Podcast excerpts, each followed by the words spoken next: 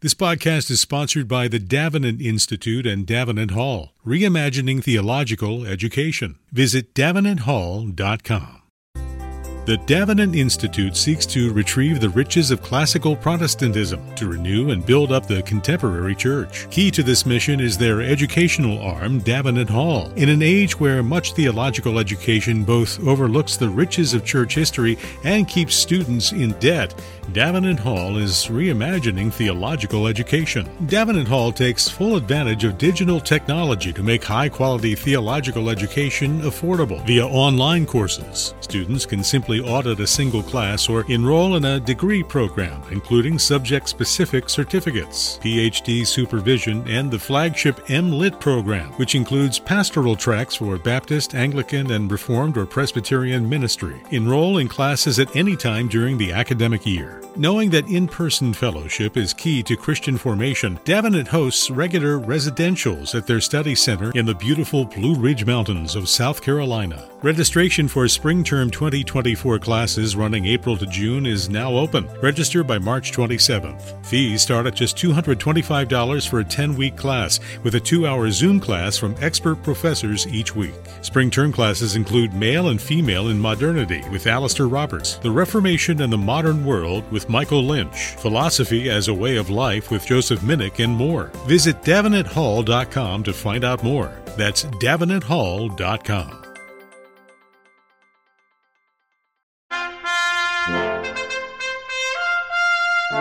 This is Theology on the Go, a brief interview about an eternal truth. All right, let's take it up another couple of notches. Let's go for the more advanced level kinds of things. So, now what?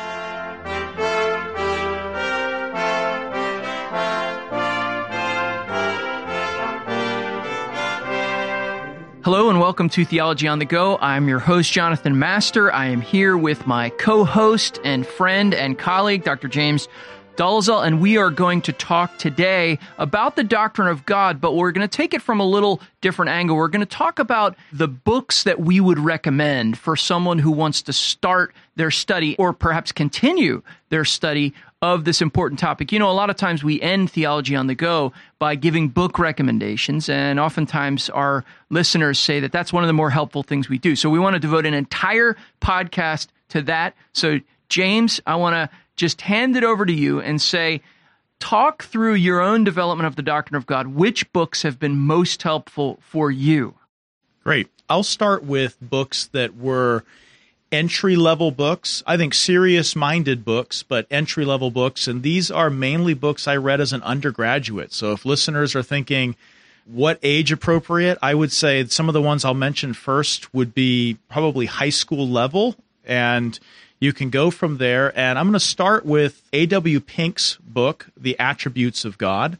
This is actually pulled from an older book called Gleanings in the Godhead by Pink loves those gleanings yeah, titles. Yeah, and that was his. Well, he had that magazine. I think his magazine was Gleanings in the Scriptures or Studies in the Scriptures, something like that. So he's a gleaner, and what he has gleaned on doctrine of God is very helpful. The chapters are ordinarily like four to five pages each, and he takes a number of attributes of God like wisdom and power and knowledge and he walks you through a very, very solid and yet dense biblical presentation of the doctrine. And that's Pink's MO is to walk you through what scripture says about each of these attributes of God and then offer some reflections upon that. And I would say for for readers who have never read theology proper, have never read on the doctrine of God as such, that Pink is a great place to start. Sometimes people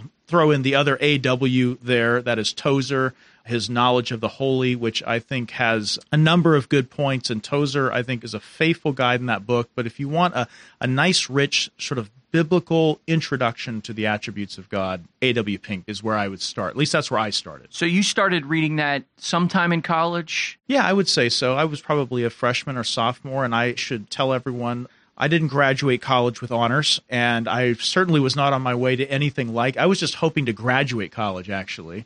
But this book I could handle, and I was encouraged to do so. My dad actually turned me on to A.W. Pink. So I think you made a good case for Pink in that what he does is he really draws these doctrines out from the scriptures. A lot of times, because the doctrine of God relies oftentimes on philosophical distinctions, which are Right. really important, those can be intimidating or perhaps off putting, actually. But Sure. Pink doesn't really do that, does he? No, he doesn't. And I, I don't say that that kind of thing ought not be done in theology proper. In fact, I think it needs to be done. But what Pink, the service Pink renders that is so helpful is he gives you that biblical foundation, that pushing off point where you need to plant your feet before you move into a what you might think of as a contemplative doctrine of God, not a doctrine of God that contradicts the scriptures, but that enters into sort of a, another layer of reflection. But I would start with Pink. So we're gonna, for listeners, we're gonna give you the opportunity to get a free copy of A.W. Pink's Attributes of God. So just keep listening to the end of the podcast. We've already broken news here, I think, by learning that Dr. Dolezal didn't graduate college with honors. But stay tuned for even more at the end. Now, okay, James, let's go further. Um, you talked about contemplative theology just a minute ago. Why is that important in this subject? How should we think about that? I think maybe we're unfamiliar with those terms. Those aren't terms that we use very often in evangelical Protestantism. Right. It's the idea of a reflective theology, a theology that thinks through and contemplates the necessary implications of what Scripture is saying. Before I moved to contemplative theology, I feel like I moved from Pink back to some Puritan literature, and that got me into maybe an older way of thinking. A couple book recommendations along the way there. First, not a Puritan. R.C. Sproul's works were very helpful to me. His work on the holiness of God. He has another work on divine providence. I think it was at one time published under the title The Invisible Hand. These were other books that reading Sproul started to move me into a little bit more of that contemplative mode where you're thinking through the necessary implications of what Scripture is stating. Puritan literature that was very helpful to me uh, and really accessible. Probably the most readable of all Puritans, Thomas Watson's book, All Things for Good, originally called A Divine Cordial, but that sounds kind of old timey. So Banner of Truth repackaged it as All Things were Good. And it's really a it's Watson's study of divine providence, but particularly looking at Romans eight twenty eight and following. Yeah, and just a note on that Watson book. Again, very readable, and anything that Thomas Watson wrote is very readable and accessible, but also the story behind that is a remarkable story. I think the Banner edition has a little intro about this, but Watson wrote that in the face of and, and in response to a huge tragedy and a tragedy that consumed many, many lives. And so he wasn't sort of sitting back and talking about how all things work together for good in the context of ease. It was definitely written, as many Puritan works were, in the context of tragedy and tragedy on a scale that I think most of us can hardly imagine. It really gives you a place to stand theologically and biblically that helps you to fasten your confidence in God and what He's doing in and through both the sunny days and the dark days in His wisdom and fatherly care.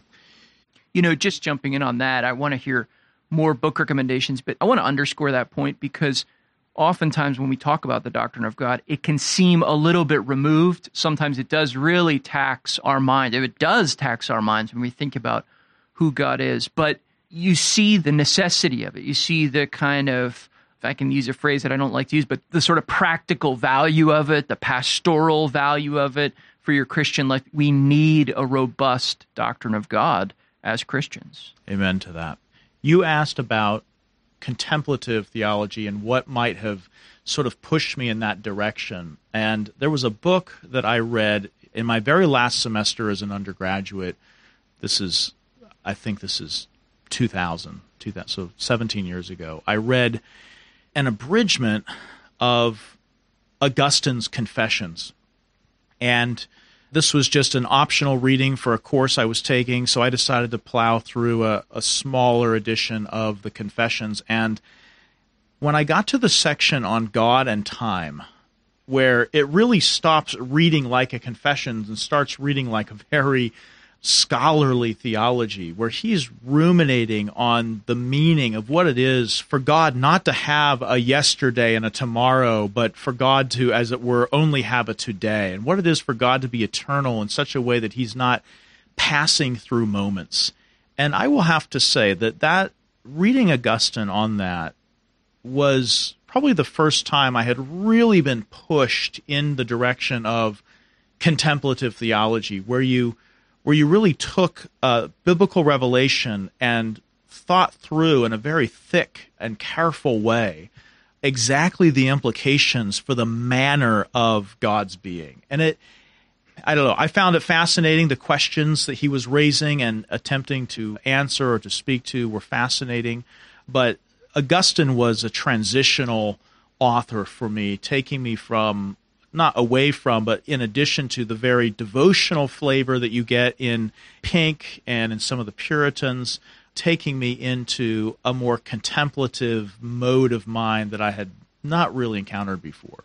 I'm impressed that they didn't abridge that part out because I think a lot of times people don't know how to place that section in the, the overall scope of the confession. I was supposed to write a paper on it, and I confess I didn't know quite how to fit it into my paper. It was there, I had to deal with it, but I found it really intriguing, and that was really my first taste of that way of theologizing that wasn't unfaithful to the scriptures, but was really thinking very carefully and, and at great length on the implications of what scripture was saying.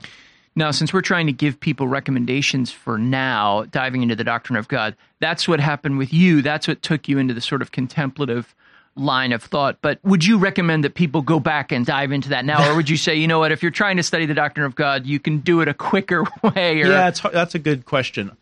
No, Augustine on time in the Confessions is, unless you're having a hard time sleeping, you know, maybe that's not the way for everyone. I know that not everyone comes to these studies in the same route. If you want to get at some of that richer vein of theology, but not have to read through Augustine's ruminations and confessions. There are some Protestant systematic theologies I think that are very helpful in this connection. I'll just mention two in particular. The first is Herman Bavinck's work on theology proper. This is volume two of his Reform Dogmatics on God and creation. It had been translated by William Hendriksen in a translation that had been out in the 20th century I found the newer translation, a volume edited by John Bolt from Baker Academic, to be, at least for me, more accessible.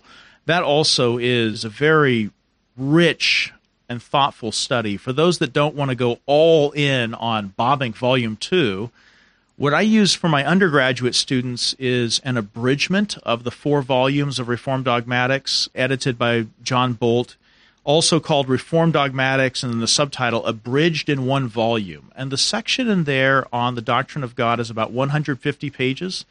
This is what I make my undergraduate students read. It's a challenge to them, but it's one that they can really grab hold of and learn from. So if you don't want to go the full Bavinck, the abridgment from Bolt is very helpful. Yeah, I agree with that. And we've talked about this a lot with the microphones off. But what's amazing to me is our students undergrad and then the grad students who would go in the full Bavinck, as you say, they love it.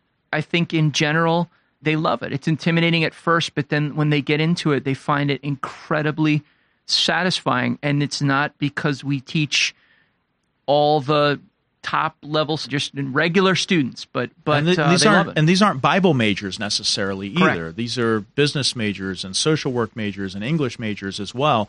And I think the reason they love it, or at least a, enough of them love it to make me keep requiring it and trust they can get through it, is that it it gives them a taste of the robust, thoughtful, intelligent, and yet deeply biblical Christianity that some of them weren't even sure existed until they read Bavinck. And there's an intensity, but also a, beauty and a devotional quality to Bavinck it's not a kind of showy or sappy piety, but the piety is definitely there. Yet it's right in the middle of a very serious and persuasive study of God, His attributes, His triunity. So that might be another place someone who's wanting to sort of take it up a notch would want to go. All right, let's take it up another couple of notches. Let's go for the perhaps advanced level kinds of things. And I know that even in your own reading, you sort of took them in this order. So what would you recommend now to someone who wants to get into it in a really serious way? Maybe they've even read through some systematic theology already. They've read some of the shorter stuff.